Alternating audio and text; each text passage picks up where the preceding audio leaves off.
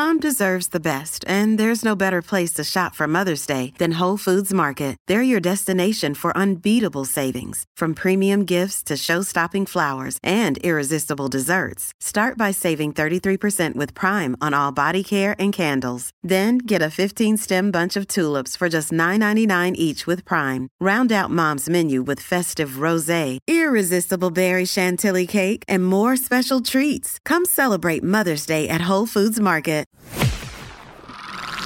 You're listening to another ambitious podcast, the voice for entrepreneurs and small business. Now, onto the show. Welcome to Business Women Australia podcast, the podcast for ambitious women who are serious about business success and leadership development, keen to increase their knowledge and skills and welcome to episode 11 of Business Women Australia podcast. I'm your host, Anne Marie Cross, the podcasting queen. Joining me on today's show is Heather Warner. Heather has 30 years' experience in organisational development, industrial relations, and human resource management across both pri- private, public, and not for profit sectors in WA, East Coast, and UK, including Rio. Great Central Mines and ASG. She established a company, WCA People and Culture Solutions, in 2000 and now employs eight staff. And on today's show, Heather's going to share simple tips to manage and prevent poor performance, how to have clear and courageous performance conversations that make a difference, as well as why the current trend away from traditional annual performance appraisals doesn't really mean the end of performance management and so much more. So, welcome to the show, Heather. Thank you so much, Anne Marie. It's nice to be here.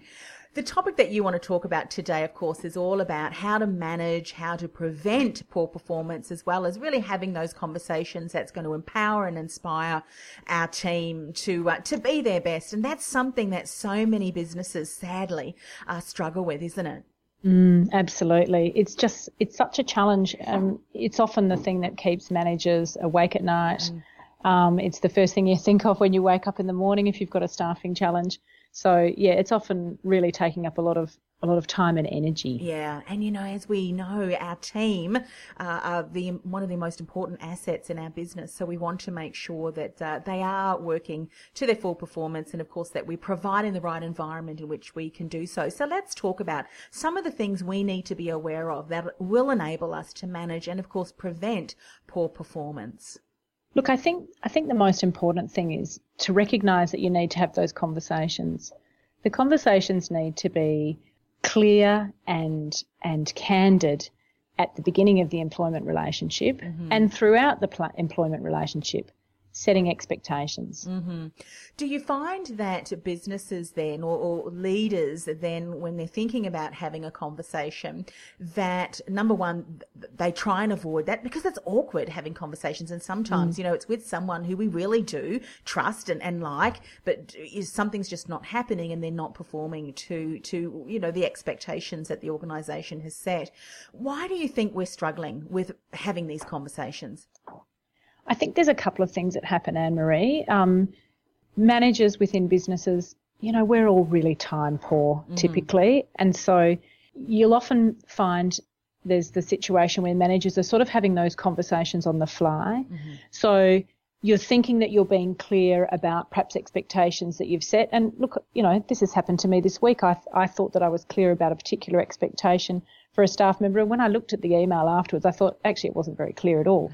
Yeah. so you know we all do it. Um, so that's that's you know that's the, the, sort of the mistake that we make without intending to, and then it's mm. going back and redoing it. And of course, maybe there's already there's already concerns that have been raised, or maybe there's already some damage that's been done potentially with a client or, or whatever.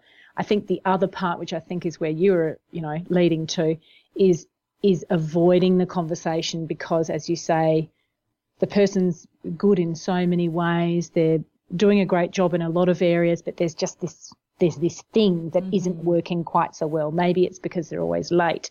Maybe it's because you know they are you know a bit rude to some of um, the other staff members. You know, it's those types of things where we're sort of going, oh, everything else is okay, so I'll just I'll just see if it improves. I'll just mm. kind of live with it for a bit but unfortunately, the longer you live with it, the more damage that's done. Yes. And that's something that you mentioned earlier around when we're having these conversations, we need to ensure that we're clear right at the beginning of uh, their employment and then throughout as well. Do you find that it's because we don't address it when it happens and, and have that open conversation? Hey, you know, and we're going to talk about to how to have some of those clear and courageous performance conversations. Mm. Is it because we're not addressing it when we should? Is it t- the timing factor too? If we addressed it right where it was happening, we wouldn't have the heartache that's so often we see happen in organisations. Absolutely, that is that is mm. absolutely what happens. 90% of the time, we allow something, and in, in effect, by allowing something to happen, Anne Marie, we're actually condoning that behaviour. Mm. And so it will just continue. Yes. Yeah, absolutely. And I think also too in some organisations case, you know, we hire team because there are, is a new project or the workload has gotten so great that the existing team can't um, can't support that workflow workload, mm. uh, and we haven't put into place clear uh, parameters, clear guidelines, because often, you know, as as team, uh, they're not clear on what they need to do. So I think we need to set those expectations uh, even before we c- communicate them you, find that too across organisations? Yes, yes, that's correct. Mm. And I think the other thing is that in our in our current workplaces, change is, is happening so much more rapidly and so much more frequently. You know, the goalposts are moving all the time. Mm. Um, change is so apparent in our workplace, so much more so than it has been, you know, over the last sort of 20 years. It's just increased in its in its rate. Yes. And so and so um, yeah, you're kind of managing on the fly all of the time. So the adaptability of managers and the subsequent teams is really important. And part of that is is of course changing expectations. Mm-hmm. Yeah, it's interesting you should say that because I remember many many decades ago when I first started working, it was with complete interest where I would observe a leader, a manager, who would often, because of the changing demands of clients, in a, in a flap, would go running out to the factory to, sorry, drop that. We need to swip, you know, change gears and so forth. His continual, um, you know, disruption of their team caused the poor performance. As leaders, we need to be very mindful about how we approach our team, don't we? And, and yes, there may be pressures on us, but we want to manage those conversations in a way that's not going to disrupt the, yeah, the environment and the way in which our team works. Love some insights around that too. Yeah, look, I think I think that's a really valuable point. As leaders, uh, uh someone shared with me one time that I think as a leader you're like a lightning rod, um, and you attract you attract the lightning, but you have to be the calm. You have to mm. then direct it and channel that lightning. I always thought that was a really interesting analogy. It is. um, yeah. But but as a in, in, a broader sense, you know, to to actually respond to your question, I think I think the thing is that um, you know there are there are different styles, there are different approaches, different communication that's required for different people, mm-hmm. and a really good leader is a leader that actually has the the insight to recognise that for Jane, I need to I need to keep her up to date all of the time. I need to you know, keep her informed with everything that's happening because she she needs to know everything. Mm. Uh, with Bob over here, I just need to give him the overall view and then leave him to it because if I kind of interrupt him, I get in his way and it actually flusters him more. Mm-hmm. And then with John over here, I need to set some really clear expectations and I need to tell him when he needs to come back to me with some feedback as to how he's going and I need to really actually interrogate that, not just the how's it going, John? Oh, good, okay, great, you're you're going well. You actually need to have the real conversation around. So show me where you're up to. Okay, and how's that going? Is there anything that you still need help with? Understanding what's the next step? What are you planning? You know those kinds of mm-hmm, conversations. Mm-hmm. As leaders, are we are we achieving that, or is there a, a room for improvement and growth in recognizing our team's communication preferences? Look, I think Anne Marie, we all can always improve in this area. And of course, we have team members that they're people as well. So they, they're not just a robot that, you know, one size fits them all of the time. We've already established that not one size fits all, but, yes. but, you know, John and Jane and I can't remember Bob, they're actually not, they're not always operating in exactly the same mode at all, at all times. They've got things that are going on for them at home or at work or, or whatever. Mm-hmm. Um, and so that's impacting how they're having a conversation, how they're showing up to the conversation as well. So, so we need to be constantly adapting our approach to, you know, and through, and that's through asking questions as well. We'll get to that in a minute around yeah. those requests. Mm-hmm. It's actually asking them good questions as to where they're at and, and actually stopping and listening yeah, I know for some leaders, particularly those that have a really direct approach, uh, say it how it is, calls a spade a spade, and we're dealing with team members who have who really value a bit of the softly softly approach, if you will, and a bit more, yeah, nurturing. For them, coming up with the kind of questions that will allow that dialogue can be really difficult. Do you have some example scripts that you can share for those of people who are listening today and think, I, I can't even think, how do I even approach that? The, the start is as leaders, let's mm. let's be the leader first, because I think the, the person whose behaviour we can only change is our own. Yes. we yeah, can't expect everyone else to change mm. their behaviour to accommodate for me. You know, the, the, I think the first step is yeah, recognising what is a clear request, and a clear request is is basically something that's um, you know a, a smart request. We've heard that acronym before, I think, um, Anne Marie, but you know, just to go through it, something that's specific, measurable, achievable, realistic, and timely. So the can you do X for me to Y standard by Z time frame would mm. be the example. So that's a nice, clear request. Yes. Yeah. If we don't have all of those elements in that request, and sometimes it's implicit, but if we don't have all of those elements in that request, implicit or otherwise, chances are it's not going to be delivered mm-hmm. to the level that you want or in the time frame that you want or to the person that you want. Yeah. So I think that's the starting point. And that's the request from the manager. Yeah. And one of the things that I sort of talked about in in um, my preparation for you was the sloppy request. So the sloppy request is, you know, is that flyby request where you you're sort of running past your your employee and you say, oh, you're all good to get, you know, the, the report out to John this afternoon? And then off I go to my, to my next meeting. Now, the lovely person I've just left that request with, it was a sloppy request. It mm. didn't, it sort of said this afternoon, so it gave a time frame. It talked about the report, but it certainly didn't talk about the standard of the report that I want to John. Now, maybe mm. that's really, really clear, yeah. but, but maybe it's not. And so, you know, th- therefore that poor employee is left kind of wondering, and I'm now in a meeting, so I'm now uncontactable. Um, so they have to make the best of, of that situation. Yeah, absolutely.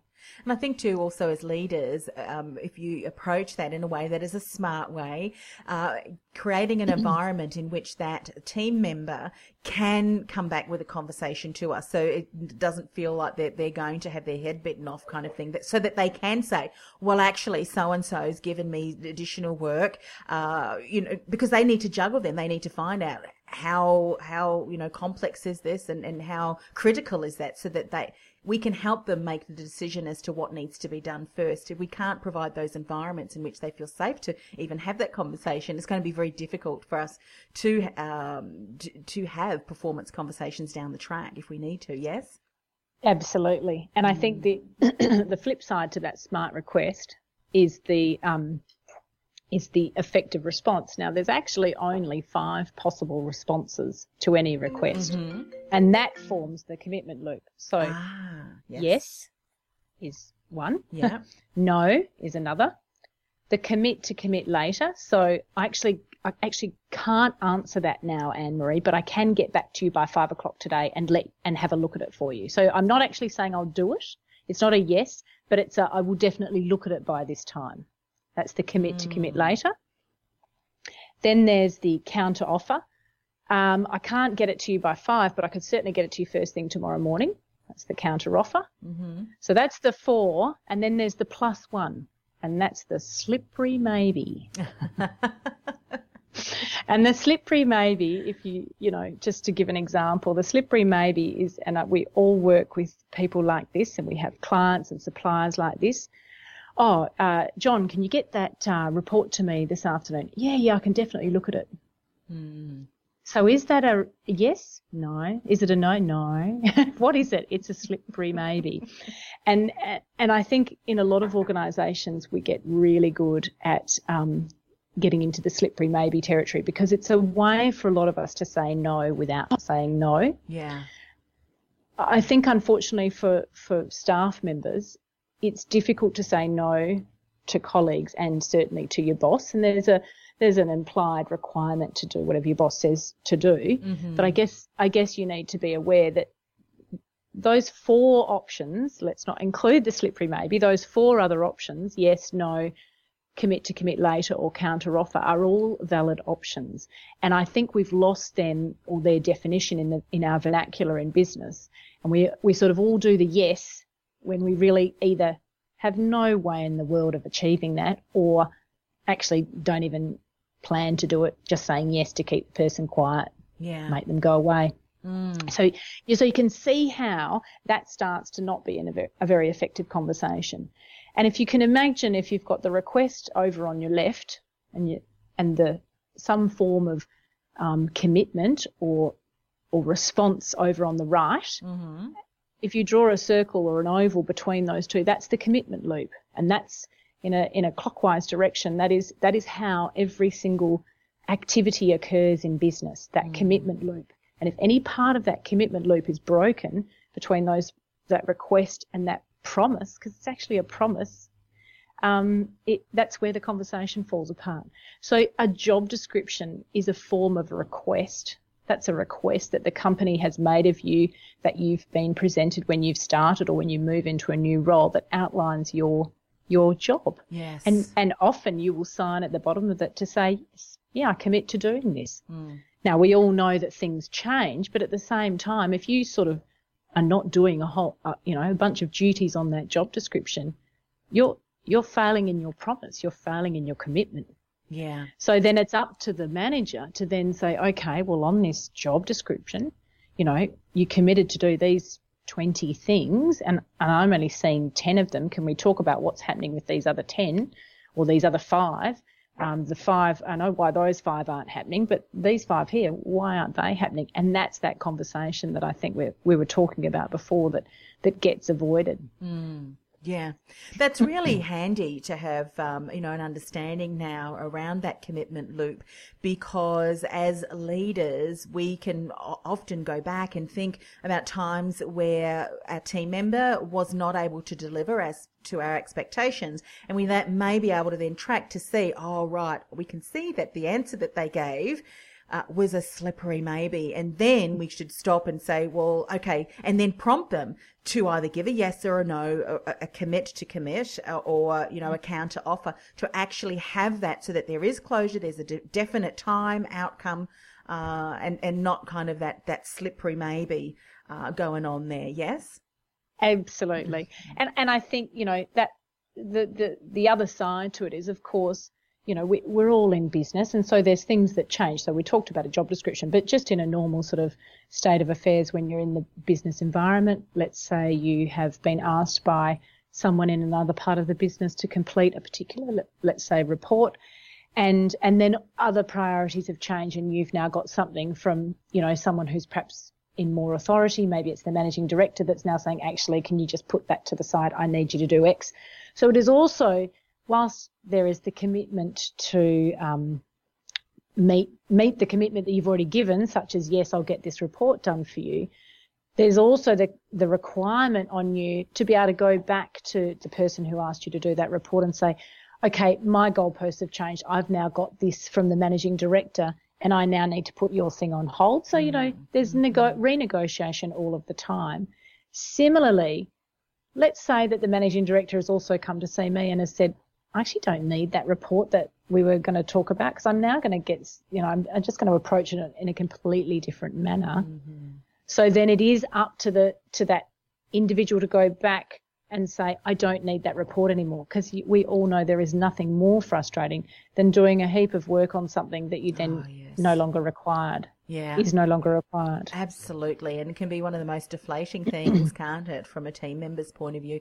You know, talking around having clear and courageous performance conversations really needs to, from the perspective of the team member, we need to, if we're the team member, be able to have a courageous conversation with the managing director or our direct manager if we find that people are coming to us and saying, I need this by, you know, the end of, you know, the end of business today, when we just know that we cannot possibly, with all the demands and the commitments that, that are, have been placed upon us, that we can't deliver, that we can go back and say, well, actually, and then work our way through that with that particular manager on the best outcome, whether it is critical and, and so forth. It, it works both ways, doesn't it?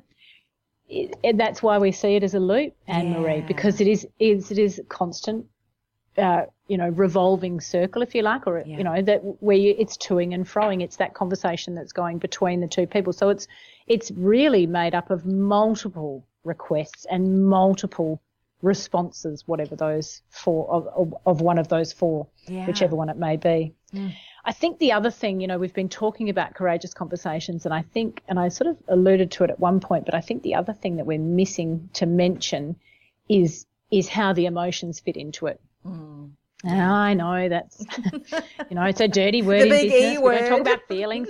Ooh, you know, but really, um, they are absolutely a part of every single thing that we do. Mm-hmm. Um, and of course, there's lots of decisions we're making where we don't particularly have any feelings around them. Can you do lunch now? Will you, you know, etc., etc. There's lots of conversations that don't mm. include emotions, but certainly the conversations that we've been talking about such as courageous conversations when you perhaps want to raise with someone that you're not happy with their performance or that something in the job description isn't being done that you do need done to be done. Mm-hmm. Or similarly, as an employee or as a staff member, having to go back to a manager or a senior colleague or even just a colleague and say, uh, no, I can't do that for you. Mm-hmm. I'm sorry, I mm-hmm. can't do that for you. You can, you can, we all know that that creates a level of emotion in us and and some people are, are, more comfortable with that than others. And that is really the thing that is driving us to either have that conversation or not have that conversation. And it is also the thing that can can impact on how well that conversation goes. Because of course the minute emotions are in the conversation and we're no longer talking just about a task but we're now talking about you mean I am not doing this job well, or you you mean you're not going to complete this task for me?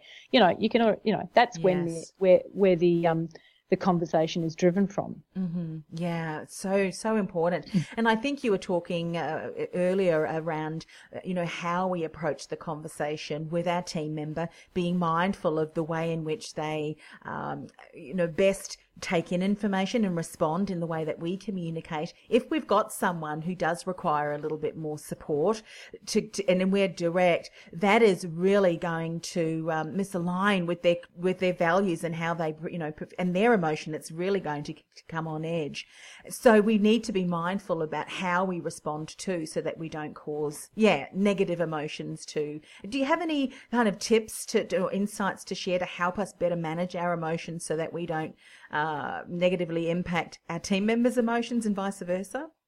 Yeah, look, I do, Anne Marie, and and I've got some tips for both sides because mm. I think hmm. as a as a as a leader, there is already um, uh, it, whilst we might want to avoid having those difficult conversations with a staff member, I guess we are already in a position of power and authority. So we've hmm. we've been given that just through our role. Mm-hmm. Um, so I guess, you know, yes, you, you want to avoid um, having a conversation. Well, rather rather than avoiding, let's talk positively. What you want to achieve is having a win-win type conversation mm-hmm. where the staff member perhaps has been told where their performance isn't going as well as it could be, but they actually leave feeling positive and and ready to tackle that rather than deflated, demotivated, and ready to quit yes. or in tears. Mm-hmm. so, um, and th- of course, this is why we, we often try and avoid these conversations because we don't want to upset p- people. So, you know, the tip for the leader in having that conversation is we've already talked about being mindful of who that employee is and, and what they're like. And so, you know, do they prefer quite direct conversation or do they prefer something that's perhaps a bit, a bit softer? Um, I think the absolutely best way to approach it, no matter who that other person is, is to be honest, mm-hmm. but to be courteous, um, you know, and and to speak with integrity. So, you, you, know, accusatory language. The way you did that was really poor. Mm-hmm. Is is a little bit accusatory. Whereas if you could talk about the report that's that you've completed here, I liked this section here but this section here, I'm just concerned that it, it isn't reaching the audience, or I'm just concerned that we might not quite be um, at the at the level that we need to be. You know, what do you think? So mm. it starts to become a conversation rather than I am right, I am your manager, and you've done the wrong thing, and you're a very bad person. Yeah. So I think that's the start of it. There's lots of tips and you know lots available mm. around how you set that conversation up. I mean, ideally it's in you know a closed room without the rest of the office listening in. That's not always possible, of course. Ideally, it's in a situation where you're perhaps perhaps sitting next to each other and looking at the document together rather than me in my great big high backed manager chair and you on the other side in the teeny weeny visitor chair on the other side of my large, expansive, impressive desk you know, there's a few things like that that yeah. can actually help help the conversation. um, so little little things like that, and you know, of course, you know, many many managers now have meeting tables in their in their offices and and would use them for that kind of conversation. Certainly, sitting next to each other and treating it as a problem shared, as opposed to a you, have done the wrong thing and you're yeah. a very bad person. Mm-hmm. And certainly including things that you like or that are positive and things that you would like to see changed and the reason why. So it gets back to that you know, for Z reason or for Y reason. Yeah. I think I've heard feedback, you know, called sandwich feedback, and there may be new yes. terms, you know, where you identify positive, then an area of opportunity for growth and development, and then ending again with something that's positive and provided in that way can be an incredibly, um, you know, empowering for someone. And, and, just think about how would you prefer to to be approached in that way, and if it's from from that win-win, as you said, if you think of it from a win-win outcome, and and look at having a collaborative conversation to how can we make this happen together? What do we need? What maybe we didn't give them everything that they needed to to be able to do that uh, job mm. properly. Uh, I think it really allows for that win-win a- outcome. Let's talk about then the, the, the current trend that's moving away from traditional annual performance appraisals. And of course, that doesn't really mean the end of performance management at all. Let's speak a little bit about this too. Yes, I'd love to speak about that because it's been very topical. We're seeing a lot in the media, mm. um, and a lot of our bigger um, Australian and international organisations are moving away from that annual performance appraisal. Mm-hmm. We've had hot debate in our office about, you know, how this should look and what it should be about. Um, I've found it really interesting researching this because I think ultimately what the the research and and the tr- the way the trends are going is to have frequent, regular, timely feedback. So we, have already talked about having timely feedback, mm-hmm. and really what this is saying is, you know, don't make the performance appraisal the time, and, and we always knew this, but I think it still was utilised in this way. Don't make the performance appraisal the the time when you actually finally do give them the positives and the negatives um, you know, of their overall performance of the last 12 months, six months, or even three months. Mm-hmm. You know, be having those conversations really regularly. I think the other thing that's really changing, or that's probably more of a shift, is have the timely feedback. And, and there's lots of good managers out there that have been doing that for a long time and yet still having the annual performance appraisal. I think the other thing that's really changing is that goal setting and making those performance conversations, you know, as regular as sort of fortnightly, mm-hmm. weekly, monthly, um, and around, okay, goals, where are we at? How you're you going with them? Look, I'm happy with this. I'd like to, I'd like to see a bit more of this, or could you, could you focus more on this area? So it's, it's like, it's like a little mini appraisal that's happening constantly, but we're also seeing it linked to the goals. And that's enabling people to be more focused in this changing world that we've already talked about in our changing workplaces. And it's also enabling or providing a great forum for the manager to be able to set the change those expectations. Mm-hmm. Okay, so we were talking about these goals last month, so you know, keeping with one, two, and three, but four has completely changed. As you know, that client's pulled out, blah blah blah. So now we're going to move to looking at this. Mm-hmm great insights there. And, you know, so often as leaders, what we tend to do is when we think about performance outcomes and, and performance appraisals is we tend to only focus on areas for growth and opportunity for further development. Yet we forget sometimes to praise and reward, you know, verbally reward or however way, you know, your organization sees fit to, to mention the things that are working really well, the, the areas of expertise that, or how, you know, the approach in which our team members members are doing their jobs. Because when we just, and it's true, just a comment to say, you know what, you really shine when you do that kind of thing. I really appreciate that. That brings a lot of, you know, incredible outcomes for our team. Thank you so much when we do those kind of things, it really strengthens, you know, that behavior and they think, wow, I want to do more of that because it's being noticed, it's being recognized in the workplace. And, and we can never, um, you know, go wrong when, when we continue to point out people's strengths and, and how they're contributing. Yes? Yes. Anne Marie, in our in any um, performance appraisal training that we do, I often do a segment on feedback. Yeah. Positive and negative feedback, which is, you know, certainly what you're talking about is the positive feedback. And the way that I describe it for people is it's actually a gift. And I often use the example of imagine if you go to a restaurant and it's a, a restaurant that's literally down the road from your house and they've been operating for years and it's it's the kind of food you like. So maybe it's Thai, maybe it's Italian, maybe it's Chinese, I don't know. And and when you go to that restaurant, you know, you've been going there for absolutely years, maybe once a month, maybe once every two months, but you can you, you can pretty much walk. you, you turn up and they sort of typically sort of know you. They've got pretty good menu. It's really reasonably priced or just in the price range that you're really comfortable with. And, and you can go there and you know that you're going to get a really, really decent meal. It's going to be very comfortable good service, and it's just nice. And when something changes in that restaurant, and let's say they've got a couple of new waitresses or waiters, and, and the service has really gone a bit off the boil, or maybe they've got a new chef, and you know the lasagna or the the the whatever the the Vietnamese spring rolls that you've always ordered are now just not the same. Mm-hmm. You know, you might not mention it the first time, but the second time when you go up to pay your bill, and you say to the manager, uh, that, or the, rather the manager says, "Ah, oh, you know, it's good to see you again. How did you, how did you enjoy your food?" And you say, "Oh, actually, you know, there's most of us in, in all of the training that I've done, I often give this example. Most of us will actually make a comment then. Mm-hmm. Now, what about a restaurant that you go to overseas? It's a place that you've never been before. You've heard about this restaurant. You're looking forward to it. You go to the restaurant. It's abysmal really disappointing. It's a place that you've never been before and you're probably not going to go again. Are you going to give feedback as you leave? A lot of people won't. No. Because we don't care.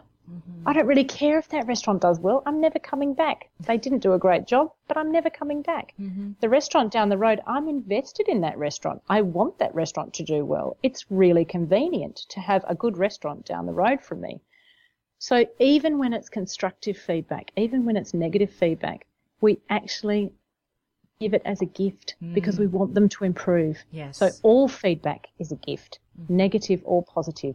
You're, you're absolutely right. We should be giving more positive feedback and it can really build the trust and it can really build the relationship in, in the team and between you and that staff member and really create a, a really good culture.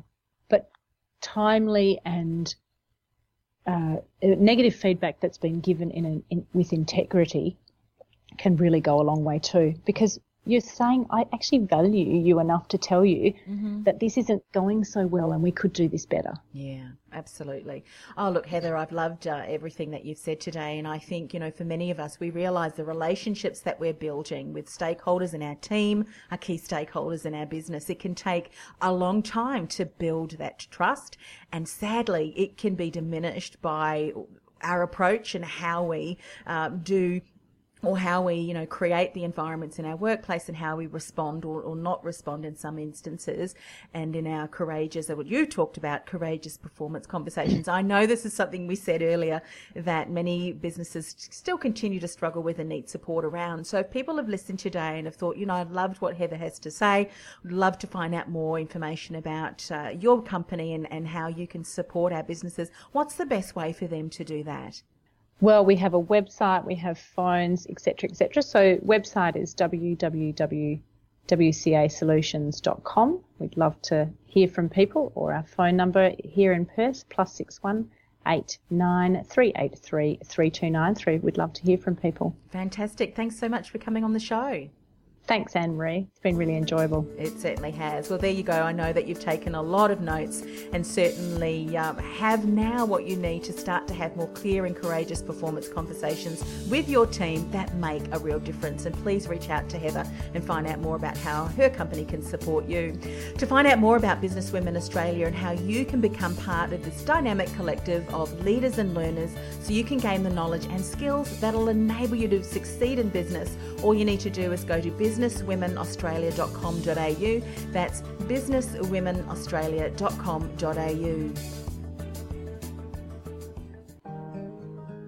Hi, it's Anne Marie. Have you enjoyed listening to the show and have thought about creating your own podcast so you too can become an influential voice in your industry, but you just don't know where to start? I've created a special gift just for you. It's my free mini training, Podcasting with Purpose, where you'll learn what you need to do to stand out, be heard, and influence your audience from your very first podcast. I'm also giving you my step by step podcast production workflow checklist, including the tools I use, as well as a checklist of no cost and low cost tools to get you started. To access, go to annemariecross.com forward slash mini training. That's annemariecross.com forward slash mini training.